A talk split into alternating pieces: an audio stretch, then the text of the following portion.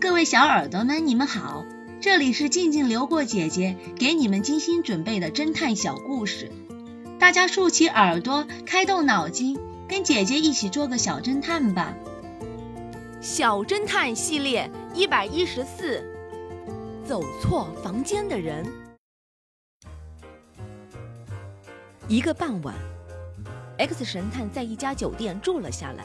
他先舒舒服服地洗了个澡，然后他给服务员打了个电话，帮我送份今天的华盛顿邮报。哦，还要一杯咖啡，不要糖，谢谢。不一会儿，就有人来敲门。嗯，这么快？稍微等一下。一位女服务员站在门口，她说道：“晚上好啊，先生，这是你的晚餐。”我没点晚餐，我只点了一杯咖啡。你是不是弄错了？我这是三二一房间。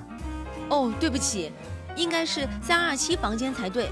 打扰了，真对不起啊！服务员关上门走了。不一会儿，又是敲门声。X 神探心想，这回该是我的咖啡来了吧？不想，一个男人走了进来，看到 X 神探，他大声地说道：“哎，你在这儿干什么？”X 神探惊讶而有些气愤：“什么？”你跑来我的房间这么说话，你是谁？那个男人也不甘示弱。你在我房间里干什么？你怎么进来的？这是我的房间，三二一号。你是不是走错了？嗯，三二幺号。那男的看了看门牌，天啊，我弄错了，真抱歉啊。X 神探等他出去，又关上了门。这时又有人敲门，进来的是另外一个女服务员。她说道。晚上好，先生，这是您要的咖啡和报纸。